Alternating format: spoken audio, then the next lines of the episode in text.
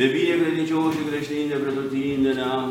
pe Părintele nostru Stare Spartine Românacul, împreună cu toți părinții și frații și oselitorii Sfântului Rocașele acestui an, pe frații noștri preoți, românaci, diaconi, monași și diaconi și pe toclerul bisericești și chinul mănăchesc, să-i pomenească Domnul Dumnezeu într-o împărăția sa. Pe fericiți și de-a pururea pomenite ctitori ai Sfântului Rocașele acestui an, și pe alți ctitori, militori și făcători de bine, pe cei adormiți în neamurile noastre, strămoși, moși, părinți, frați, lor, fii și fiice, pe fiecare după numele Său, de binecredincioși și ostași căzuți pe toate câmpurile de luptă, pentru apărarea țării, întregirea neamului și slava Sfintei noastre biserici, pe cei ce au adus aceste cinstite daruri și pe cei pentru care s-au dus vii și adormit, să-i pomenească Domnul Dumnezeu într-o împărăția Sa.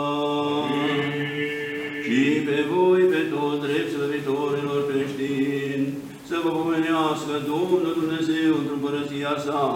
totdeauna, acum și pururea, și în vecii vecilor.